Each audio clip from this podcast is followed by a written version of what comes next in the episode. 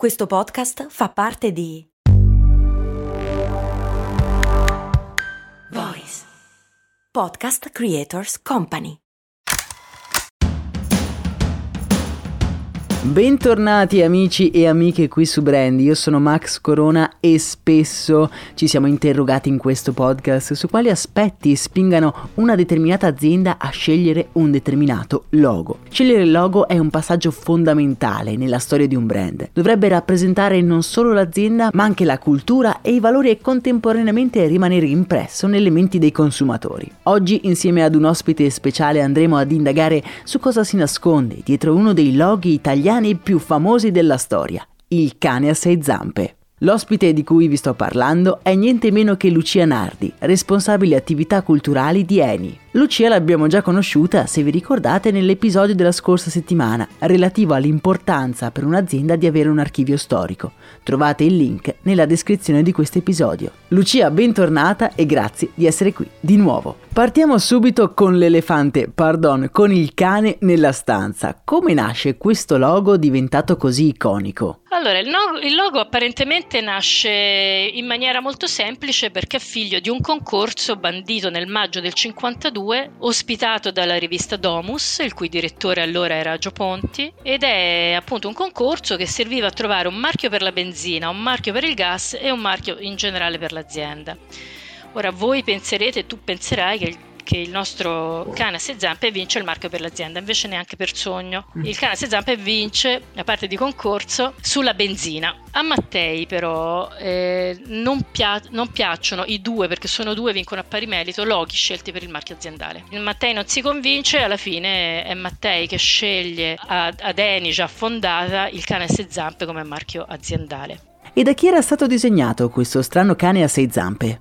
Eh, lo disegna uno scultore che si chiama Luigi Broggini, eh, che però, eh, essendo un intellettuale e un, e un, ottimo scultore del Novecento, si vergogna a far sapere alla sua cerca di amici che lui partecipa a un concorso a premi, dove ci sono in premio diversi soldi, perché allora erano 10 milioni di lire, una cifra davvero importante per quel periodo. Quindi lo fa presentare a un altro che si chiama Giuseppe Guzzi, che era un, un grafico di Milano, a cui pare si debba il famoso giallo Agip. Però il tratto del cane è sicuramente di Broggini. Perché sicuramente? Perché nel 1980 1985, quando Broggini muore, il figlio di Broggini tira fuori i documenti che attestano la paternità del marchio e quindi dimostra che il padre era stato il, eh, l'ideatore del cane a sei zampe.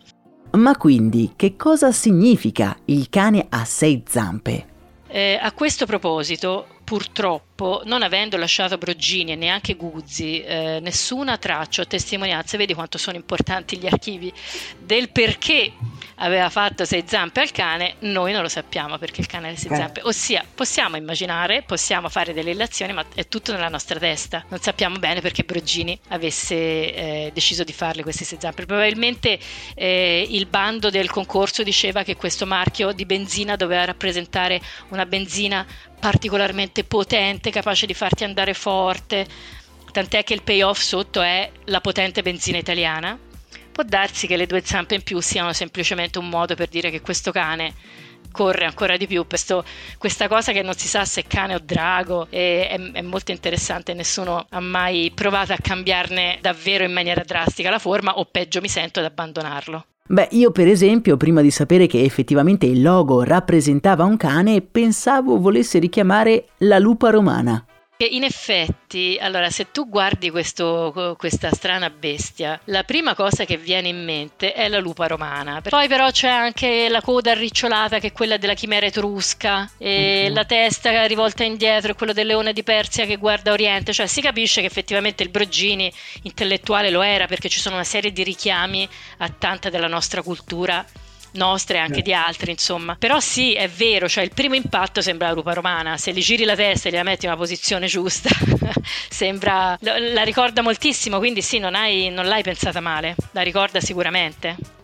Quindi il mistero del cane a sei zampe è destinato a rimanere insoluto. Noi ringraziamo sia Lucia per averci raccontato questa strana storia, sia anche Eni per aver supportato questo episodio. Io vi lascio in descrizione e nel canale Telegram tutti i link e le immagini per approfondire gli argomenti di cui abbiamo parlato oggi. Per adesso è tutto, noi ci risentiamo ad un prossimo episodio, un saluto e un abbraccio da Max Corona.